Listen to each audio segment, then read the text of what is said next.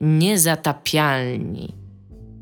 Witamy w podcaście Niezatapialni, odcinku 301. What? Tak po prostu. Aż dziwnie tak. Jest to dziwne, jest to świeże, nowe.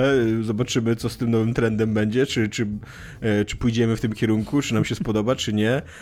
Ja nazywam się Tomek Strągowski, a są tu ze mną również współprowadzący i współzałożyciele tego podcastu. Iga Smoleńska, reprezentująca własne opinie. Dominik Gąska. To tak formalnie teraz jest pod 300, już będziemy tak... Per pani tak. Będziemy może jeszcze mówić. Tak. Jesteśmy mega dorosłymi ludźmi, poważnymi i czas zacząć się zachowywać jak dorośli, poważni ludzie. Rzeczywiście. A nie. Dlatego dzisiaj ubrałam z okazji nagrania dresy w kropeczki moje, żeby być dorosła i poważna. Dzisiejszy odcinek jest sponsorowany przez Tomasza Woropaja, który kiedyś...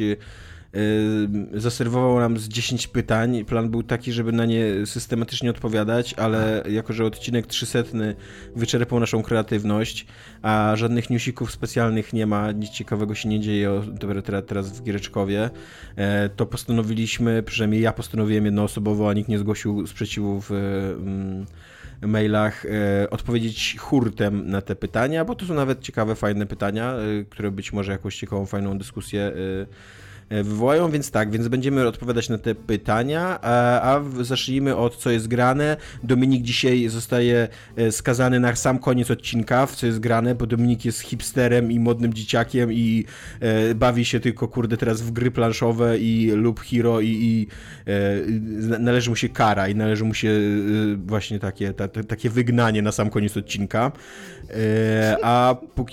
Póki co, Iga, co jest grane u ciebie? Ja jestem bardzo niemłodzieżowa, jestem właściwie, powiedziałabym, antytezą Dominika, więc to ma totalnie sens, że jestem z przodu podcastu. Ja ogólnie miałam taki ten ostatni tydzień po tym naszym wielkim przełomowym odcinku 300, który nastąpił po 299, więc nie wiem, czemu ludzie tak z zdziwieniem zareagowali na to. Ja też nie wiem. I nawet jakieś tam teorie spiskowe były w tym... w komentarzach w związku z tym, że dlaczego teraz 300, a nie kiedy indziej, no bo akurat po 299. A więc trochę matematyki ludzie tutaj. No właśnie. Dominik daje korepetycję też po końcu odcinka, możecie się z nim skontaktować, wtedy może wam możecie do 400 na pewno jest w stanie dać korepetycję.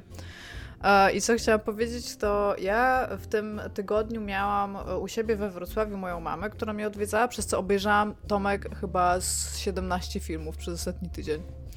I odkryłam w sobie nowe zapotrzebowanie na sztukę kinematograficzną, które o ile jest wciąż bliskie zeru, to potrzebuję oglądać filmy, które mają bardzo ładne kadry na wystroje wnętrz, które się dzieją w tle. I bardzo doceniam taką estetykę i widziałam 2 takie filmy na HBO Go, które tą estetykę moją tak troszeczkę wsparły i może macie dla mnie jakieś sugestie, tutaj się patrzę na was, bo wy oglądacie więcej takich filmów, znaczy wy oglądacie w ogóle więcej filmów, więc być może wam coś przyjdzie do głowy. I jeden z tych filmów się nazywa The Lodge, co jest tłumaczony po polsku na Domek w Górach, co jest takim sobie tłumaczeniem, jeżeli się obejrzy ten film. To jest taki film oparty na twiście i biorący jakby 2 narracje równocześnie, więc nie będę tutaj za dużo mówić o samym wątku tego, w jaki sposób są prowadzone, bo zaraz ludzie mnie ukamienują. Więc powiem tak, że... To jest bardzo, bardzo hermetyczny żart swoją drogą. Bardzo mi się podoba, więc będę powtarzać to zdanie bardzo długo. Więc to jest film, który opowiada o... Możemy wytłumaczyć ten żart, żeby ludzie wiedzieli. Tomek Strągowski, tutaj obecny doktor, kiedy odpisywał na dosyć długi komentarz, taki głosowy jednego z naszych słuchaczy, odpowiedział, że nie będziemy w stanie opublikować większości tego, dlatego że zawiera spoilery. I napisał takie zdanie już na końcu tego maila, który był, znaczy taki, no to był długi, bo to był 2-paragrafowy mail, znaczy akapitowy, nie wiem, jak wielu z was tak długie maile ostatnio napisało. I napisał na końcu takie zdanie, że nie możemy opublikować tego materiału, bo ludzie nas ukamieniują, jako że nienawidzą spoilerów, bo nas ukamieniują. Coś takiego. Więc to jest taka solid logic, która mi się podoba i używam tego zdania w ogóle już tak na co dzień. Naprawdę bardzo mi się podoba to zdanie. Więc jest bohaterami tego filmu jest taką naprawdę dwójka dzieci, rodzeństwo, których rodzice się rozstali i ten ojciec zaczął się spotykać z kobietą inną. No i w trakcie tego filmu dosyć szybko okazuje się, że ta kobieta, jej przeszłość jakby maluje ją w takim sobie świetle. Ona była w takiej sekcie religijnej, w której była wychowana jako dziecko przywódcy tego i tak nie za bardzo miała jakikolwiek inny kontakt ze światem. No i też przez nią i przez jakby załamanie związane z tym rozwodem ich matka popełnia samobójstwo, więc kilka miesięcy później ten ojciec, który chciałby, żeby te dzieci zaakceptowały tą jego nową dziewczynę, zostawia ich w domku w górach. I tyle mogę powiedzieć. W każdym razie, co jest ważne dla mnie w tym filmie, to jest to, że sam ten dom, jego architektura, pokoje, oświetlenie, elementy wystroju odgrywają gigantyczną rolę w kadrach i to się ogląda dla mnie tak przyjemnie, że o ile sam ten film moim zdaniem nie jest tam, no takie bym powiedziała 7/10, to wszystkie kadry i w związku z to, co się dzieje, a to są jeszcze takie kadry architektoniczne jakby powtórzone, bo córka, ta główna bohaterka, ma ten dom jak w wersji domku dla lalek u siebie w domu u matki. Więc jakby te kadry są raz w domu tym, w którym oni się znajdują, a raz w tym domku dla lalek, tak puszczone. Czy to jest jakby horror? To jest thriller bardziej niż horror. Ale jest to taki...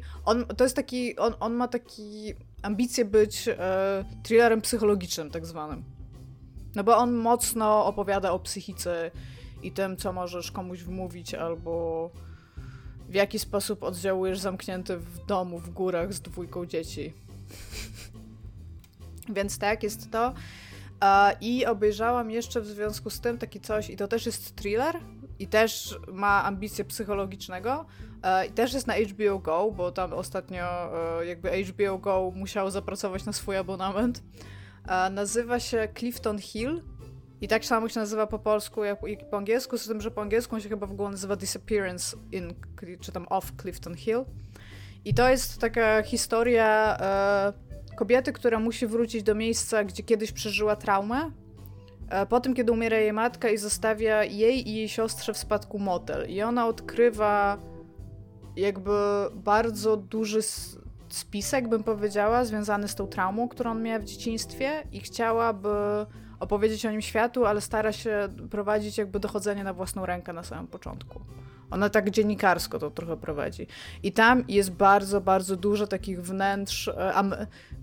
Kojarzycie taki klimat Amerykany, nie? Takie diners amerykańskie, a jako, że to jest nad Niagarą, zaraz, to tam są takie turystyczne rzeczy, typu właśnie te motele, bardzo, bardzo dużo takich moteli jak w Control na przykład, ale też takie bary theme'owe, czyli tam jakiś latający spodek, więc tam wszędzie coś kosmici, taki kicz trochę, ale strasznie mi się bardzo mi się podobało wystrój wnętrz właśnie, który wszędzie, po prostu w każdym kadrze tam jest bardzo ważne miejsce, w którym się to dzieje.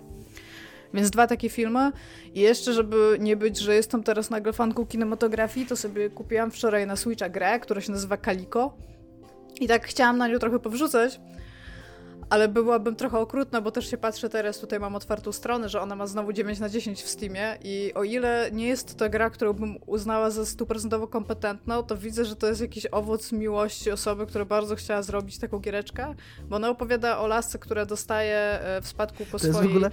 to jest w ogóle zdanie, które mogłabyś powiedzieć jakiemuś człowiekowi. Nie jesteś bardzo kompetentny, ale ewidentnie jesteś owocem miłości. No trochę tak, no. No to gra taka jest. To jest gra tego typu, jak jakiś tam Stardew Valley, Harvest Moon albo coś takiego, więc dostajesz w spadku po swojej ciotce taką kafejkę kocią. Jaka ładna jest ta gra. Właśnie... Ona jest ładna, Tomek, ale jak zaczynasz w nią grać, to ona wygląda tak troszeczkę, jakby ktoś się dopiero uczył Unity. Tak animacyjnie troszeczkę nie daje rady. W każdym razie patent jest taki, że masz tu swoją kafejkę, Ona jest koło miasta i w tym mieście mieszkają jacyś ludzie i oni mają swoje funkcje, ale też ci dają takich pełno fetch questów, a oprócz tego musisz podnosić zwierzęta, które możesz sobie wsadzić na głowę i możesz kupować połszony od takiej czarownicy, która jest półkotem, bo kiedyś się niechcący zamieniła w kota. Jak powiedziałeś, że możesz podnieść zwierzęta, które możesz sobie wsadzić, to nie spodziewałem się, że to zdanie pójdzie w kierunku na głowę. No. I niektóre z tych połszonów... przepraszam, Tomek, a dokąd się spodziewałeś, że to zdanie pójdzie? Nie wiem, no, tak, byłem otwarty na wszystkie kierunki.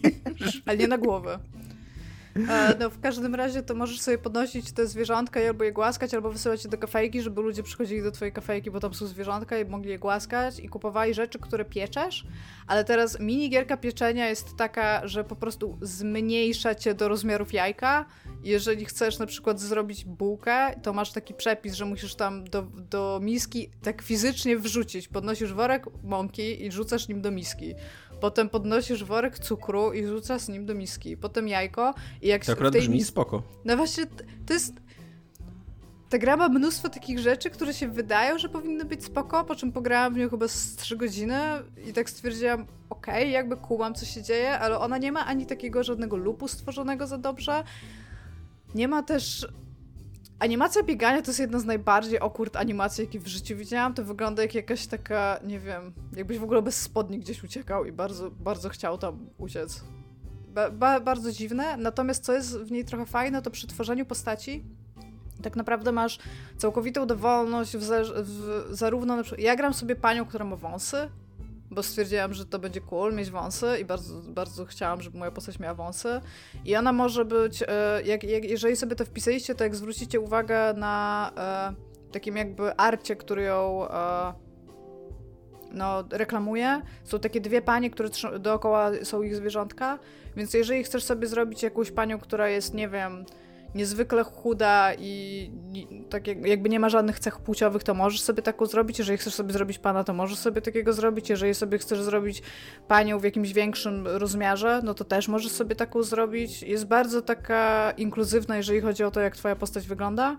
I tak samo jakby wszystkie postaci w tej wiosce też są dosyć jakby reprezentowane przez bardzo wiele zarówno zaimków, jak i to, czym się interesują, kogo lubią, z kim się przyjaźnią. I co więcej, jakby to jest też międzygatunkowe, bo tam są tacy ludzie, którzy właśnie są kotami, ale są też ludzie, którzy są sowami i jak się dostałam do miasta, to tam w ogóle oprócz takich kotów, które możesz mieć w swojej kafejce, to są identyczne koty, tylko chodzą na dwóch nogach. I nie wiem, czy widzieliście taką bajkę Studia Ghibli, gdzie są koty, które chodzą na dwóch nogach i to nigdy nie wygląda dobrze, w sensie to wygląda super creepy, jak kot, który chodzi na dwóch nogach. Narzeczona dla kota. Chyba tak się nazywa. To by wynikało z tego, co się dzieje w tej bajce, że mogłoby się tak nazywać, to tam jest bardzo dużo właśnie takich scen, gdzie koty chodzą na dwóch nogach, więc tak. I ta gra jest specyficznie bardzo dziwna, na zasadzie ja nie mogę wam powiedzieć, że to jest bardzo zła gra, bo ona jakby robi te rzeczy, które chce robić, to ona robi dobrze, ale ona jest właśnie tak jakby miała dziecko i ono by miało tam 15 lat i by zrobiło tą grę i to by była pierwsza gra tego dziecka, to bym była super happy dla niego, ale też bym powiedziała, że to może nie jest najlepsza gra, jaka w życiu wyszła. Tak byś powiedziała swojemu 15-letniemu dziecku, które zrobiło pierwszą grę, że jestem szczęśliwa z twojej pracy, ale to nie jest najlepsza gra, jaka wyszła w ogóle w życiu. No chyba, że mama będzie dumna tylko jak zrobisz najlepszą grę na świecie w życiu. Jakby wychowywała Lucasa Pope'a i on by mi pokazał Return of the Obra Dinn, to mi powiedziała, Jesus Christ, nie jestem godna być twoją matką. A gdyby to nie był Lucas Pope, to powiedziała, czemu ojcem? Nie jesteś bardziej jak Lucas Pope, moje wymyślone dziecko.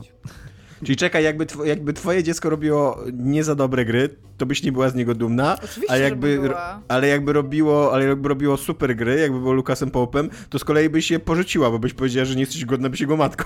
Tak, to będzie bardzo trudny związek mój i moich dzieci kiedyś być może. No, więc grałam w to. I jeszcze jedna rzecz, ciekawostka mam jeszcze. Mogę? Mogę się tutaj wbić ciekawostką, bo to jest coś, czego się dowiedziałam dzisiaj. Gdzie się wbić? W swój własny, co jest grane. Nie, bo chciałam się was o coś zapytać. Trafiłam na taki Twitter thread na temat tego, że babka prosi ludzi, którzy są ekspertami w jakiejś dziedzinie i tam pracują, żeby powiedzieli, co ich najbardziej denerwuje z dziedziny, którą praktykują, jak jest pokazywana w kulturze, popkulturze, w grach, filmach, książkach. I to po prostu wybuchło. Tam chyba przez pierwsze 4 godziny było 500 000 odpowiedzi bardzo różnych ludzi. Ludzi, którzy mieszkają w jakimś mieście i ich wnerwia, w jaki sposób to miasto jest zwykle przedstawiane w filmach. Do takich ludzi typu, nie wiem, kryminolodzy, którzy mówią, że CSI to jest tam totalny bullshit i tam show medyczne i tam medycy. Była babka, która jest scenarzystką komiksową i pracuje w ogóle dla DC. I tak bardzo się wnerwiła na wszystkie kadry z tego, jak matce Bruce'a Wayne'a zrywają perły, że te perły się rozsypują, a to tak nie działa, bo tylko 2 perły by spadły z tego jakby rozerwanego naszyjnika, bo reszta trzyma się jakby niezależnie od tych 2, które zostały przerwane i musiała o tym napisać w scenariuszu, nawet dawała zdjęcie scenariusza tego komiksu. I jeden ziomek powiedział, że w Community, ty widziałeś Community, Dominik? Widziałem, ale bardzo dawno i próbowałem ostatnio wrócić, ale po tym jak właśnie Brooklyn Nine-Nine skończyłem, ale ja kochałem ten serial, ale teraz jak obejrzałem ten pierwszy odcinek, to w ogóle nie był śmieszny dla mnie, więc nie chciałem się... Tam jest scena, gdzie oni grają w Dungeons and Dragons. Możliwe, że jest tam taka scena, że tak jest. No. Na potrzeby scenariusza osoba, która prowadzi, nie znam tego bohatera, wykonuje wszystkie rzuty za wszystkich bohaterów, po prostu siedzi i tylko jakby mistrz gry rzuca kośćmi. I tam się wywiązała dyskusja, że takie były oryginalne reguły.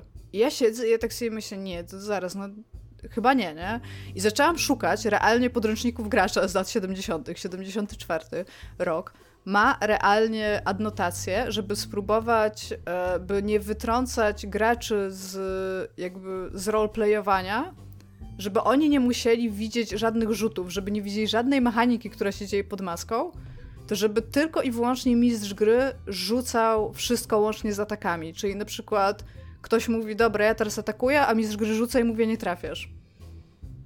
Ja grałem tak w RPG. Ma to sens, tak? To sens, ale bo ja jakby dla mnie to była super nowość. Jakby tak, ma to sens, tylko ja o tym w ogóle w życiu nie słyszałam. I że bardzo szybko właśnie zarzucili to podobno z tego względu, że gracze chcieli mieć taką jakby możliwość ekspresji siebie i uczestniczenia przez ten rzut kośćmi, tak? Że to ja rzuciłem, mi nie wyszło, tak? A nie, że mojemu bohaterowi nie wyszło, bo ten... A według tego systemu to było tak jakby uargumentowane, że gracze nie są siłą sprawczą tego świata, nie są jakby fatum, ani jakby nie reprezentują nic z tych rzeczy, więc jakby ten świat się rozgrywa pomimo nich, a to jest reprezentowany przez mistrza gry, więc on tylko może... W ogóle w World of Darkness bardzo często się, bo to był taki niby system nastawiony właśnie na narrację i na tam wczuwanie się i przeżywanie emocji i poważne tam rzeczy, a nie jakieś tam, wiesz, jakiś dramat wilkołaka i wampira, a nie jakieś tam po prostu lutowanie, kurde, i zabijanie demonów. To jest w ogóle, przepraszam, taki mit, który pokutuje chyba do dzisiaj, że World of Darkness to jest taki poważny system dla dorosłych, gdzie tak naprawdę to różnica jest taka, że o ile powiedzmy Dungeons & Dragons to jest system dla 12-latków, to w World of Darkness wchodziły emo 15-16-latki i on jest właśnie z punktu widzenia 15-16-latka, taki dorosły, bo nie jest dla 12-latków. Nie? Ale no i w każdym razie w wielu takich poradnikach dla mistrzów gry, w ogóle World of Darkness w ogóle sugerowano, żeby nie rzucać kośćmi. Tak, tylko, z tego sobie zdaję sprawę. Żeby mistrz gry decydował o wszystkim, jak wygląda walka i tak dalej. Bo losowość i kości jakby nie przystoją poważnej opowieści, głębokiej narracji, przeżywaniu tutaj emocji. Ale strasznie właśnie dzisiaj rano sobie czytam tego, bo tak jak mówię, ten thread jest dla mnie super interesujący. I właśnie tak usiadłam i się bardzo mocno w to zapaliłam, ale w ogóle rzeczy, które tam są, one są takie cringy, jak to się czyta. Macie w ogóle taką rzecz, która was... Właśnie ja jak zaczęłaś to o tym mówić, właśnie o tych CSI i tak dalej, to mam już taki cringe, już aż mi się chce tak mentalnie zakręcić oczami, nie? Że jakby my wszyscy chyba wiemy, na jakimś etapie życia odkryliśmy, że filmy i w ogóle sztuka popularna, przedstawiając różne zawody, po prostu upraszcza i dramatyzuje i jakby przeżywanie tego jeszcze ciągle na nowo odkrywanie, że jakby, że haker nie hakuje. No tak, wszyscy wiemy, że haker nie hakuje. Były bardzo dobre, najgorsze sceny kinematografii. My wszyscy to wiemy, ale jakby z drugiej strony jakby pokazywać, jak haker naprawdę hakuje, to średnio tam cinematic experience, nie? Jest taki słynny odcinek, to chyba nie jest CSI, ale taki w stylu CSI serial, NCIS, coś takiego, o jakiejś też takiej służbie, która prowadzi jakieś takie bardzo specyficzne dochodzenia w konkretnej tej chyba w armii właśnie to były... I tam, żeby szybciej hakować, to hakowano na 4 ręce na jednej klawiaturze. Jakby jedna osoba nie nadążała pisać tak szybko, więc druga jakby się dołączyła. Bo tak to działa, nie? Tak, bo ale ja się zaczęłam zastanawiać, ale to dobrze, Tomek, to powiedz najpierw. Ja się zgadzam z Dominikiem, że jak się tam skończy 15 lat, to się orientuje, że Hollywood to jest fikcja i niespecjalnie realistycznie pokazują życie i to, co się dzieje w życiu. Aczkolwiek cały czas jestem pod wielkim cringe'owym takim wrażeniem. Za każdym razem, jak widzę, jak popkultura przedstawia dziennikarstwo, jakby, jak interesujący i pełen emocji jest to zawód versus jak nudny i beznadziejny jest to zawód w rzeczywistości. Nie wiem, bo ja się zastanawiałam, gry już są bardzo dużo częścią popkultury i ja mam też taki... mam jakby taki trochę aspekt, że jak tworzysz fikcję, to zrobienie, nie wiem, researchu na temat tego, czy nie wiem, w 7-Eleven można kupić chipsy, to jest naprawdę bardzo mało roboty, nie? W sensie... Ale mi się wydaje, Iga, że to nie wynika z braku researchu czy z braku wiedzy. Ja przypuszczam, że ci ludzie doskonale wiedzą, jak to działa, tylko po prostu podejmują pewne decyzje, że to się będzie lepiej oglądać i że... No dobrze, ale to właśnie chcę coś powiedzieć, tak? Bo o co mi chodzi? A przepraszam. Jakby rozumiem to i wiem, że bardzo często te uproszczenia mają to dokładnie na celu, tak? Że być może nie musimy tutaj wchodzić w jakieś szczegółowe dywagacje medyczne albo, nie wiem, tak jak wy ostatnio mówiliście o serialu z szachami, że trudno byłoby pokazać realnie fascynującą rzecz szachową, tak żeby wszyscy to dokładnie zrozumieli, więc trzeba się na coś godzić, nie? Ale jak macie historię tych takich, nie wiem, rzeczy, że była taki teledysk Kelly i Nelly Dilemma, gdzie ona się denerwuje na chłopaka dlatego, że nie odpisał jej na SMS-a, którego ona napisała w Excelu na Nokii. No jakby to nie są rzeczy, których musisz nie wiadomo ile poświęcić jakby, nie? No i tak się zastanawiam, że jak masz na przykład to, że ktoś gra w grę, to ja rozumiem, że najczęściej to nie będą prawdziwe gry, w które ci ludzie będą grali, bo to by się wiązało z jakąś opłatą za coś. Tutaj by trzeba było wybrać jakąś grę, jakiś moment, nie? Ale tam już centralnie na przykład, nie wiem, fakt, że... Jest coś takiego. Coś, co mnie permanentnie wkurza w fikcji i czego nie mogę znieść, że to się pojawia cały czas w 2021 roku. Wiecie co? Jak bohater bierze nie swoją komórkę i po prostu zaczyna ją czytać. Jakby... Gdzie istnieją telefony bez blokady? Ale w ogóle jakby relacja w ogóle istniały kiedykolwiek w historii. Brooklyn Nine-Nine było to fajnie rozwiązane, jak Boyle zabrał tablet i powiedział, dobra, musimy go szybko odblokować i wpisał 4444 i się nie odblokował. Potem wpisał raz, 2, 3, 4 i się nie odblokował i Jake do niego mówi, dobra, przestań to robić, a on mówi, nie mogę, to tutaj się liczy mój sen i zrobił jakiś tam losowy kod, powiedział bum i się po prostu odblokowało. Jest taki, ja bardzo lubię ten cytat Marka Twaina, że nigdy nie pozwól, żeby prawda stanęła, przeszkodziła ci w opowiedzeniu o dobrej historii.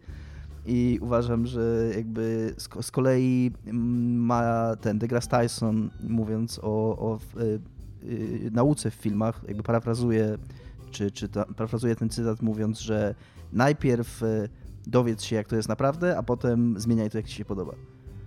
Więc być może można jakby, że jak takie rzeczy, o których ty mówisz, że piszesz SMS-a w Excelu, no to jest ewidentnie po prostu lenistwo, nie? No właśnie o to mi chodzi i teraz ja się zastanawiam. Ale są inne rzeczy, które po prostu widać, że ktoś wie na pewno, jak to działa, ale no uznał, że lepiej będzie inaczej. Nie? Tak i ja mówię, jeżeli tak jest, to okej. Jeżeli to jest naprawdę jakieś takie uproszczenie czegoś tam minimalne, ale chodzi mi, albo nie wiem, na przykład właśnie urbanistyka, że jeżeli pobiegniesz gdzieś w prawo, to raczej nie dobiegniesz do jakiegoś pomnika, ale jak who fucking cares, tak? To jest...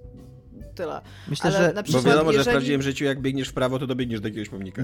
A również myślę, Iga, że to, czy można kupić... prawo. I że to, ale czy ja można w 7-Eleven kupić chipsy, czy nie można... Ciągle mi powiedzieć, o co mi chodzi. To też jest mało ważne, przepraszam. Iga, jest 20 minuta i cały czas jest coś grane. Nie możesz nam zarzucać, że za mało mówisz. No dobrze, ale bo chodzi mi o to, że jeżeli masz kogoś, kto w coś gra, tak? I ma na półce, nie wiem, PlayStation 3, a trzyma pada od GameCube'a, no to come on, okej? Tak wystarczyło naprawdę pójść do kogoś i powiedzieć, masz PlayStation 3, tak, a masz do tego pada? To weź mi też daj, dobra? I tak to zrobimy. Ale może pad do GameCube'a lepiej wyglądał na ekranie, no. Co? Może pad do GameCube'a lepiej wyglądał na ekranie, czy coś, no. Nie wyglądał, Dominik. Okay. To nie jest prawdziwy przykład. Nie wiem, czemu bronię. W ogóle ja już jestem taki w ogóle, lubię tak bardzo wchodzić w ogóle w rolę adwokata diabła, że bronię sceny, która nie istnieje, z filmu, który nie istnieje, świadomą decyzją jakiegoś reżysera, który nie istnieje. Ja już jestem tak przyzwyczajony do tego, że granie jest pokazywane w ogóle w jakiś absurdalny sposób w filmach, że jak pokażą dobrą konsolę z dobrym padem i jeszcze z jakąś istniejącą grą na ekranie, jakimś Call of Duty albo FIFA, bo to najczęściej jest Call of Duty albo FIFA, to sobie myślę, wow, ale ktoś zrobił research, ale się przyłożyli do tej sceny, zajebiście. No to prawda jest, to wtedy jest takie, no dobra, to przepraszam, po tyle już nie będę zajmować czasu antenowego. Dobra, to lecimy z pytaniami Tomka. Pierwsze pytanie, czy są gry, które znacie na pamięć, ale wracacie do nich regularnie, żeby sprawić sobie przyjemność, odzyskać równowagę psychiczną i tak dalej. Dominik, go, twoja gra Assassin, dlaczego? Nie, ja nie mam takich gier, do których wracam. Assassin to jest seria, więc gram w kolejny, ale... Assassin to jest jedna gra. Nie mam takich gier, do których wracam. Raczej gier jest na tyle dużo i jakby... Też nasze, co robimy w życiu, jakby raczej wymaga od nas, że jak mamy podjąć wybór, czy grać w nową grę, czy grać coś starego, to raczej wybierzemy nową, ale też tak prywatnie, raczej jak często mam tak, że sobie myślę, że ale fajnie byłoby zagrać sobie jeszcze raz Final Fantasy VII. Final Fantasy VII od jego przejścia w roku 97 zaczynałem od początku z 10 razy, pewnie lekko licząc. I ani razu nie przeszedłem tej gry do końca. Za każdym razem to jest takie, ale będzie fajne, będę grał Final Fantasy VII sobie od początku. Nawet kupiłem na Xboxa jakiś czas temu, jak wyszedł ten remaster i nie przeszedłem ani razu tej gry od początku do końca, od jej przejścia oryginalnie. Swego czasu jakby lubiłem wracać i parokrotnie przechodziłem w Indiana Jones and the Fate of Atlantis na różnych etapach swojego życia, ale to też to dlatego, że ta gra jest tak nieliniowa i tak tam są różne rzeczy, które mogą się w niej dziać, że jak się ją trochę zapomni, to ona jest trochę jak nowa gra. Ale ogólnie to raczej tak nie robię. Natomiast robię tak z filmami. Na maksa mam tak z filmami. Mam parę takich filmów, które oglądałem po kilkanaście razy. Z takich w miarę nowych to było Sing Street. Wcześniej to był Scott Pilgrim, wcześniej i ciągle to bywa Zakochany bez pamięci i Między słowami. To są takie filmy, że tak dokładnie jak jest w tym pytaniu, że jak się czuję źle, to ja wiem, że ten film albo mnie podniesie na duchu, albo mnie na tyle znowu wciągnie, że po prostu przestanę myśleć o tym, co się źle tam dzieje w życiu prywatnym, czy jakimś innym, czy jakichś innych obszarach życia. Więc ja bardzo lubię wracać do filmów. I nawet często jest tak, że mając do wyboru obejrzeć jakiś nowy film albo film, który znam i lubię i wiem, że mnie wprawi w dobry nastrój, to wolę obejrzeć ten film, który znam i lubię i który mnie wprawi w dobry nastrój.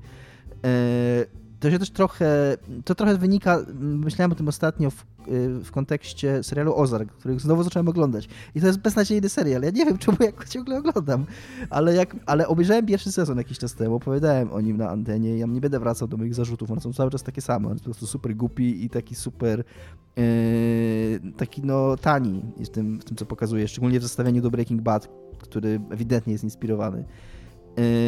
Ale jak wczoraj skończyłem to właśnie Brooklyn Nine-Nine jakiś czas temu i potrzebuję takiego serialu, żeby go oglądać, jak tam sobie jem śniadanie, czy obiad, czy cokolwiek, szczególnie w weekend. Dlaczego nie oglądasz Brooklyn Nine-Nine jeszcze raz po prostu? No tak na świeżo zupełnie to nie. No, jednak musimy minąć... Wszystko okej u ciebie, Dominik? Musimy minąć trochę czasu, żeby... Obraziłeś się na ten serial? Musimy minąć trochę czasu, żeby ten... I jak miałem... Szukałem sobie jakichś seriali na Netflixie, bo to tak jak Iga mówi, musi zarobić na swój abonament Netflix. I tam było parę, które mnie nawet zainteresowało. Jakiś tam serial kryminalny, nie pamiętam. No ale miał bardzo dobre oceny i taki epizodyczny, że każdy odcinek jest osobny. Chyba Sinner, czy coś, kurde, nie pamiętam teraz.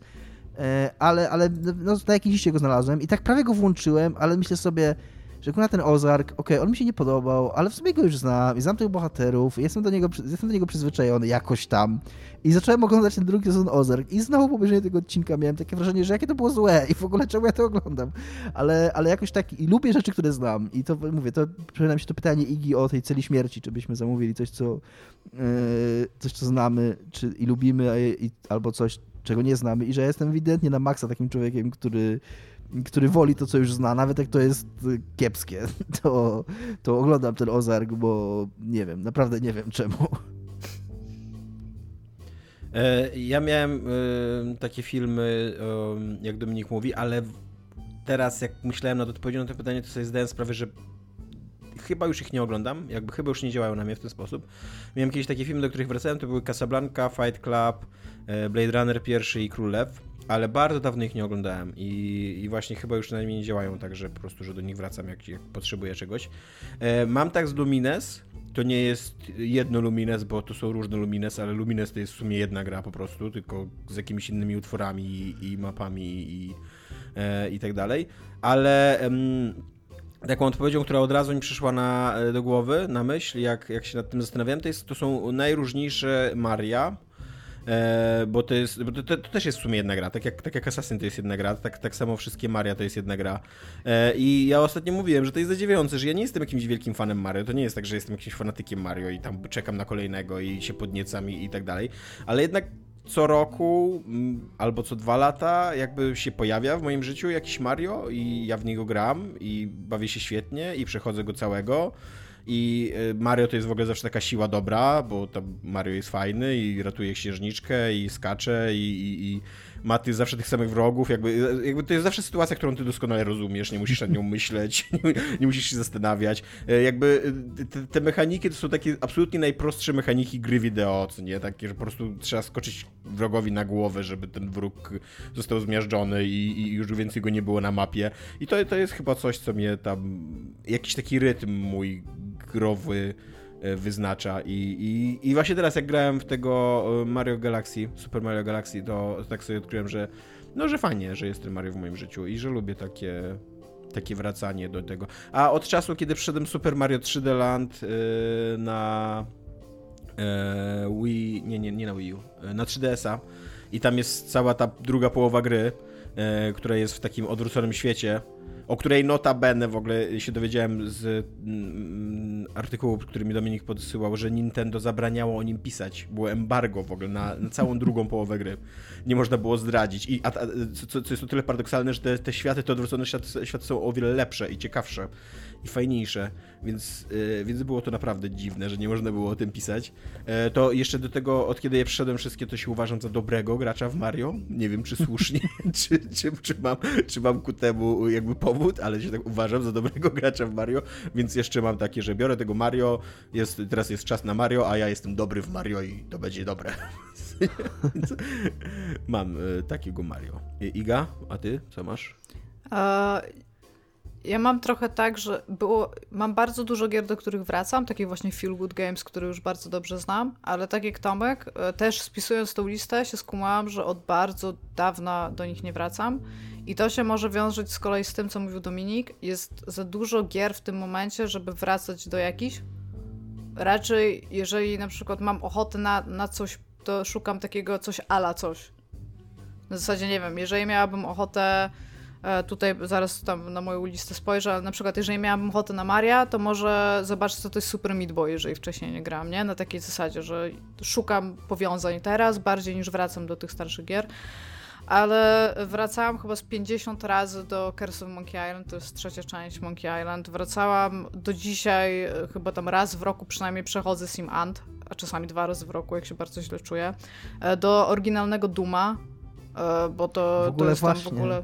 A to powiem, jak będzie moje, co jest grane. Okej, bo to jest tam moja wielka miłość tam od lat 90. i w ogóle to jest coś, co skreśliła Amigę zupełnie niesłusznie z mojego radaru i tam ciągle Amiga Strong. Carmageddon, który przeżyłam chyba z 500 razy i po prostu jestem w stanie przejść go znowu wszystkimi samochodami, wszystkie trasy po prostu, bo się zawsze super dobrze bawię.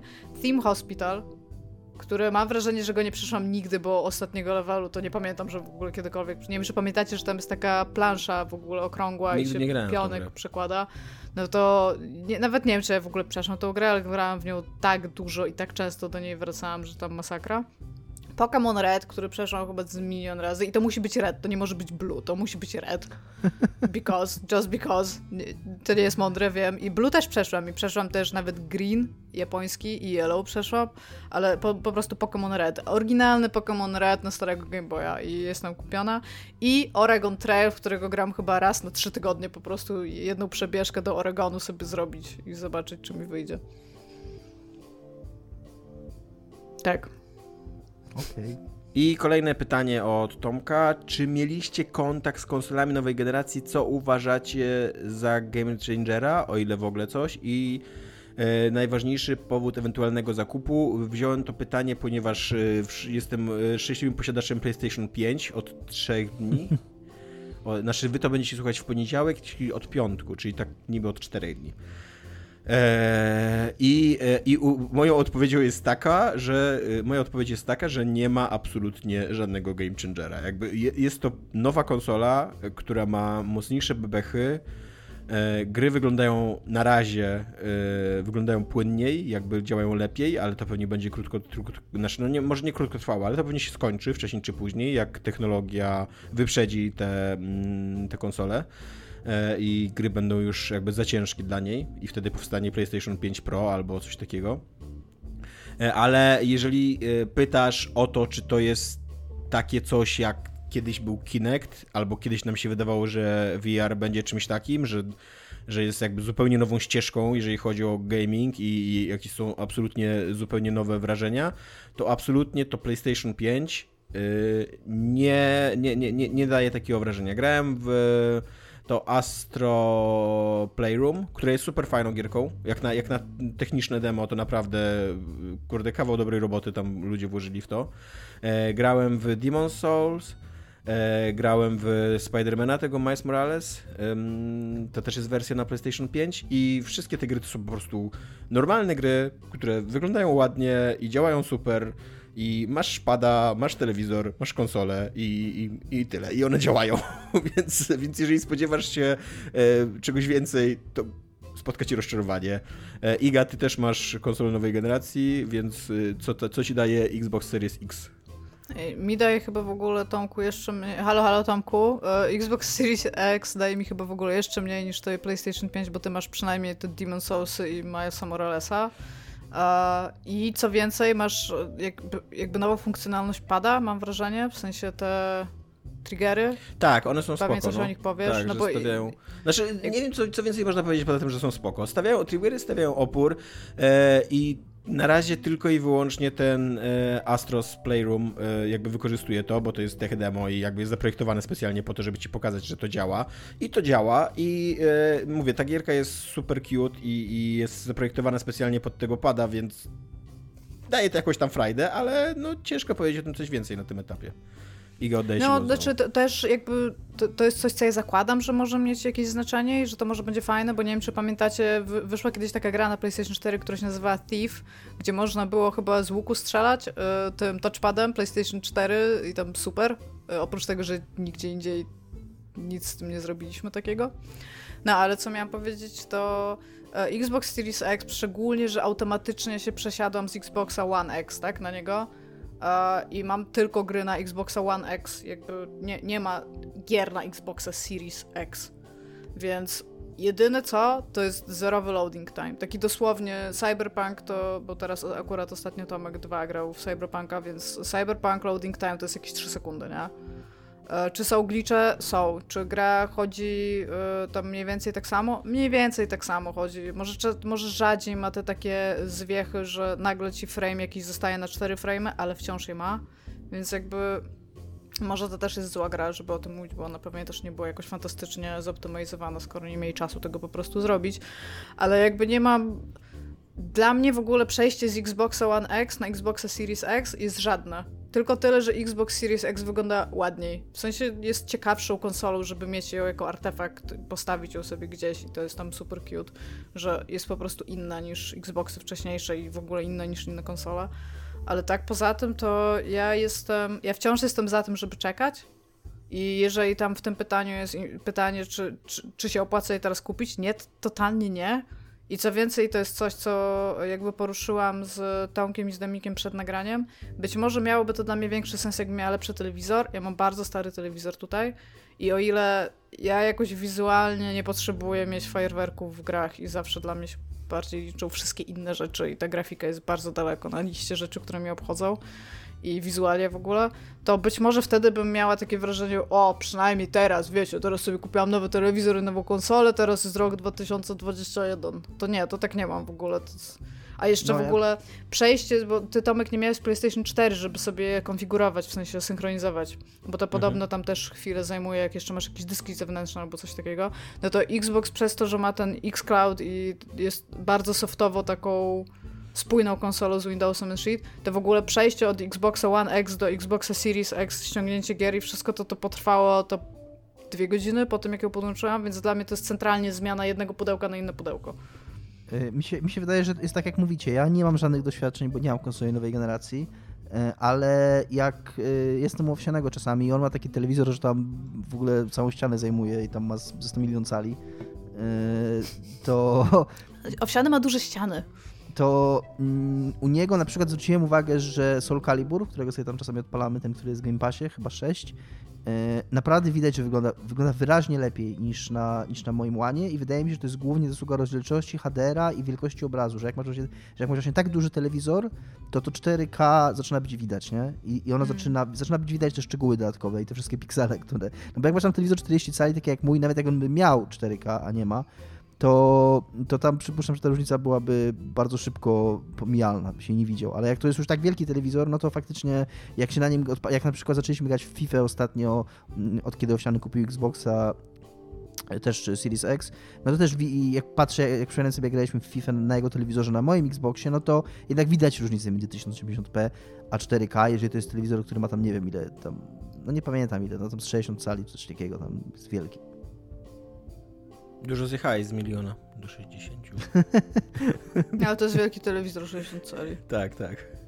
Ja pamiętam, jak ja pierwszy raz sobie kupiłam 52 to było i sobie w ogóle powiesiłam go na ścianie, to jak zaczęłam grać, to zamiast jakby wzrokiem peryferyjnym wszystko ogarniasz, to jeszcze głową patrzyłam w, wiecie, HP. Dobra, tutaj ilość naboi z drugiej strony po przekątnej i tak w ogóle wow. To... Ja bym jeszcze tylko chciał dodać do tego, jak Iga powiedziała, że Xbox Series X jest ładny, PlayStation 5 no właśnie, jest, co tam, Tomasz? Jest ohydny.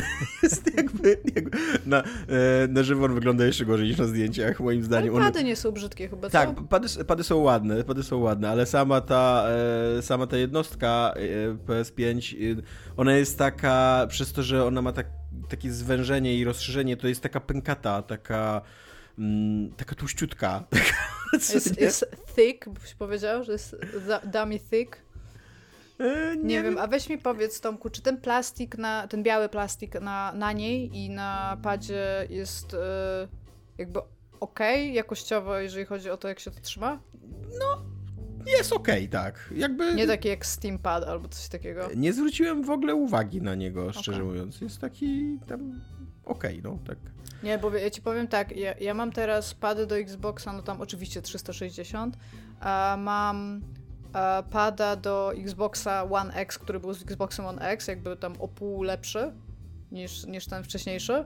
I mam teraz te pady do Xboxa Series X i to jest niby żadna różnica, ale kurde jest różnica, w sensie trochę jest, to są dużo fajniejsze pady do tego Series X. No, ten nowy pad PlayStation jest wygodny dosyć. Jakby na razie jeszcze nie miałem takiego, bo na starych padach tych do PlayStation 4 miałem takie wrażenie, że mi się kciuk męczył, że jakoś tam pod złym kątem to było i zwłaszcza jeżeli w takich grach, które wymagały tam takiego ciągłego wyginania joya w jednym kierunku, co nie? Na przykład jak w Fifie cały czas biegłeś w jednym kierunku, co nie?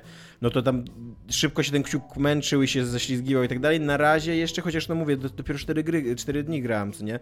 No to na razie jeszcze nie miałem takiego wrażenia na tym nowym padzie do PlayStation, ale to nie jest, nie mam takiego poczucia, że jest to jakaś zmiana jakościowa, co nie? Tomku, a co jest grane u ciebie?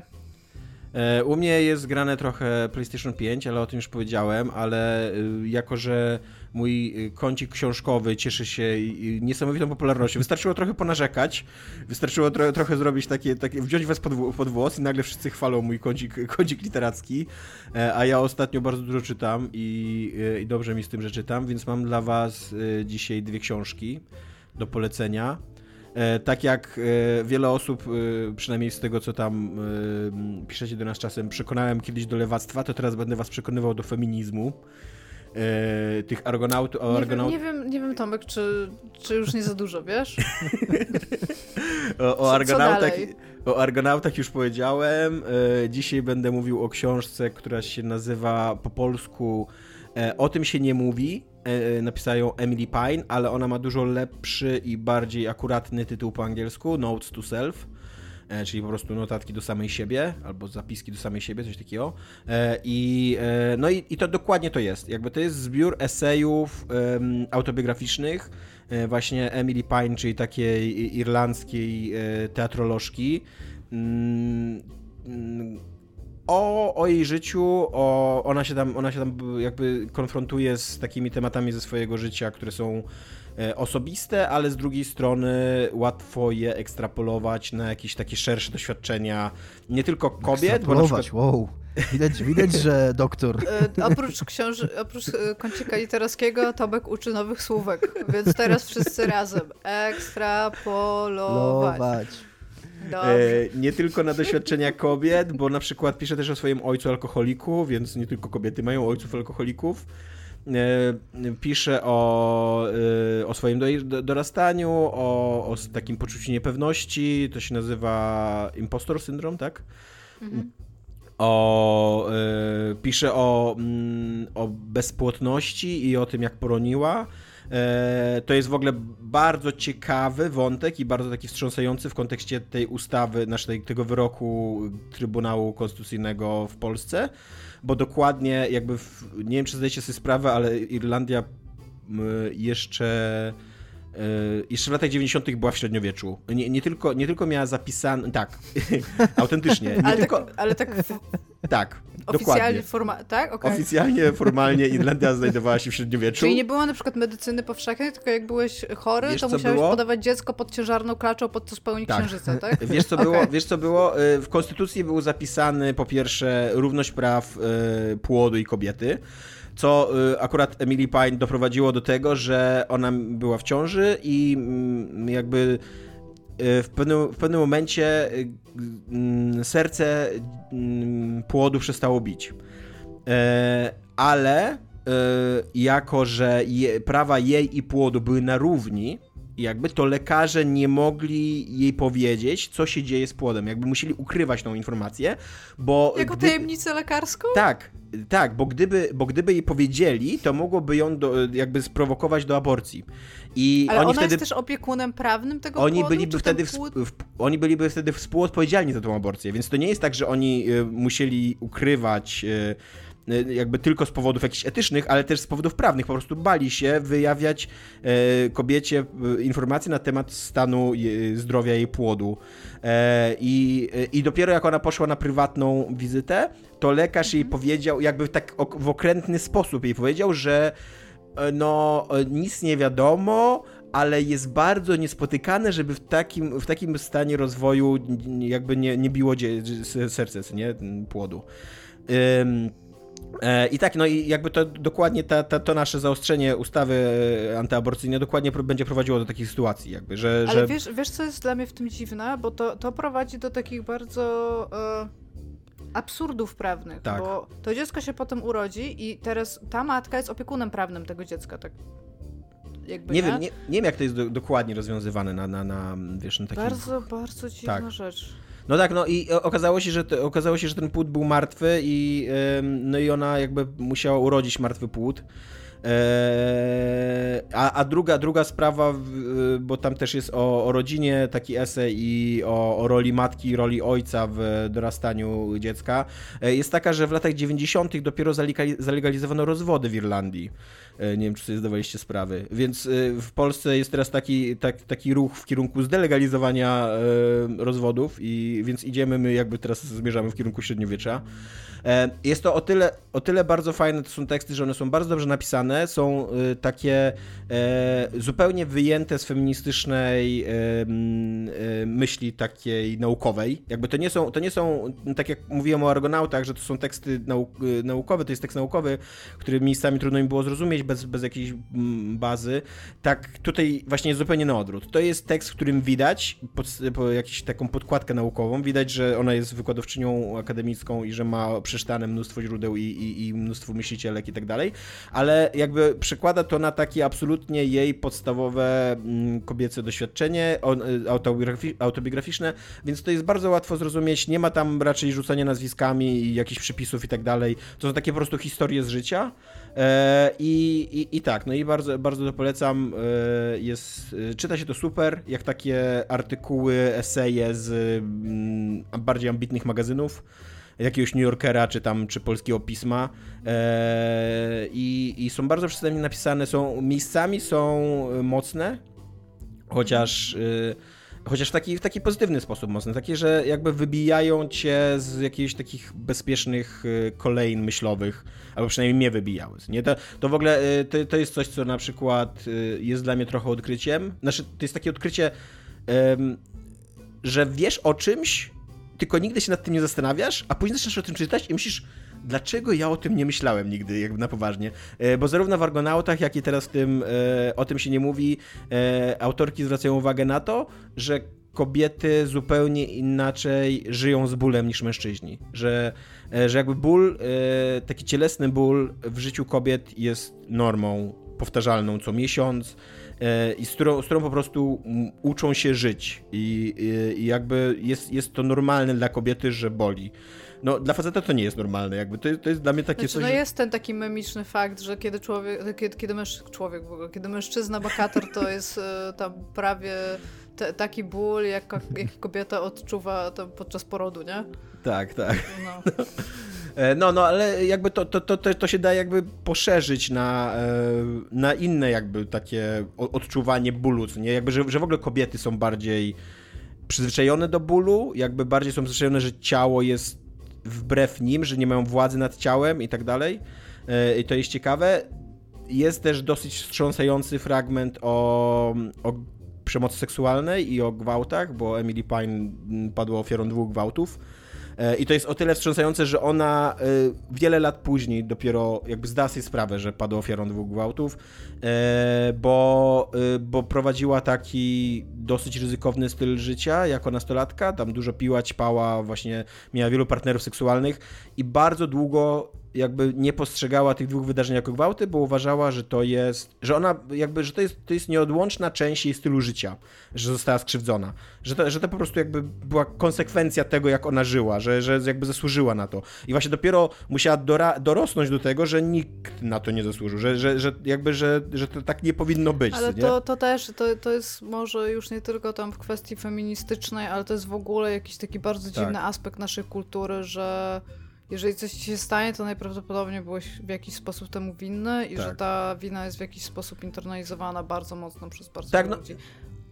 Tak jak mówię, to nie są jakieś takie teksty super odkrywcze, przy których siedzisz i tam nagle, wiesz, eksploduje ci mózg, ale są to takie teksty, które się świetnie czyta i które tak kierują twoją uwagę na pewne takie rzeczy, o których przynajmniej ja na przykład nie myślałem zbyt intensywnie na co dzień. Jakby gdzieś tam sobie zdawałem sprawę. Ja teraz myślę o tym, że w Polsce mają zlegalizować rozwody, o czym w ogóle pierwszy raz słyszę. I jak teraz jeszcze to się dzieje z tymi dziećmi, to w ogóle ja nie mam zamiaru tutaj ani się nigdy hajtać, ani mieć dzieci w tym kraju. I to jest literalnie to, co powinien zrobić każdy mądry i zdrowy obywatel. Jeżeli tutaj, śledzicie trochę debatę publiczną, to jest taka bardzo wpływowa, skrajnie chrześcijańska, religijna organizacja kultury prawnej tak zwane. Myślałem, że powiesz Kościół katolicki. Ordo Juris, tak... nie? No to jest takie zbrojne ramię Kościoła katolickiego, że się tak wyrażę, nie? I oni są, to są ludzie, którzy są odpowiedzialni za zaostrzenie tej ustawy antyaborcyjnej i teraz jest wśród nich taki ferment intelektualny, żeby iść w kierunku zakazania, albo przynajmniej zaostrzenia bardzo prawa rozwodowego w Polsce. I jest też taka kampania billboardowa, akurat chyba w Gdańsku jej jest mało, nie wiem, bo ja jeszcze w tym studiu nie widziałem, ale być może we Wrocławiu macie, są takie billboardy, kochajcie się mamo i tato. Tak, kochajcie się mamo i tato, no. Tak. I, no. Ale też jest bardzo dużo tych dzieci w brzuchu, w sensie w takim kształcie serduszka, że one tam są w środku i to na samym początku było moim zdaniem bardzo estetyczną i fajną rzeczą, po czym zaczęły się pojawiać na tym napisy i tak siedzę i no tam spierdoliście sprawę, no to brawo. Ktoś mógł sobie realnie popatrzeć na obrazek i być może sam wyciągnąć jakieś wnioski, no ale apparently not. I to jest słabo, książka... Tomaszu. Co z tym zrobisz, mi powiedz? Co zrobisz z tym, żebyśmy się jednak mogli rozwodzić? Opowiem teraz o innej książce, która jest zupełnie inną książką. Jest to książka Człowiek, który znał mowę węży. I teraz na pewno zgwałcę nazwisko, bo to jest estońskie nazwisko. Andrus Kivirachta. Przynajmniej tak się pisze, Kivirachta, ale z A umlaut, więc jak to, co tam się dzieje po drodze jakby z tym A, to ja nie wiem, co nie.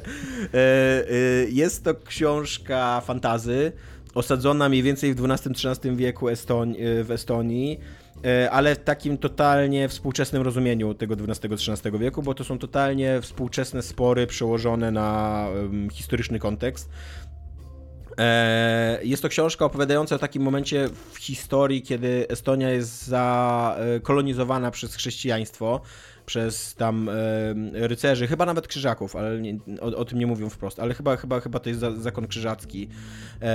I jakby część Estończyków, o ile można było w ogóle mówić wtedy o jakichś takich kategoriach narodowych, część Estończyków daje się uwieść temu i porzuca swój dawny styl życia i właśnie przyjmują wiarę i sposób życia europejski, że się tak wyrażę, a część postanawia odrzucić to i tutaj są przedstawieni jako tacy ludzie, którzy żyją w lesie, w zgodzie z naturą, właśnie władają mową węży, dzięki której mogą tam rozkazywać zwierzętom i tak dalej, i tak dalej.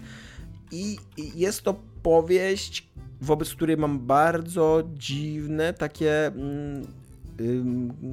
odczucia, takie wykluczające się, bo z jednej strony to jest długa rzecz, tam ponad 400 stron, tak Iga? Słucham. Wykonałam bardzo duży research dziennikarski w takim montażu, jakim wam się wyobraża z filmów i się okazuje, że czyta się to Kiwirach i oznacza to coś nawet znaczy, słuchaj, to jest nazwisko mówiące, ci powiem. To oznacza kamionka. Okej, tego nie wiedziałem. Fun facts with Iga, proszę.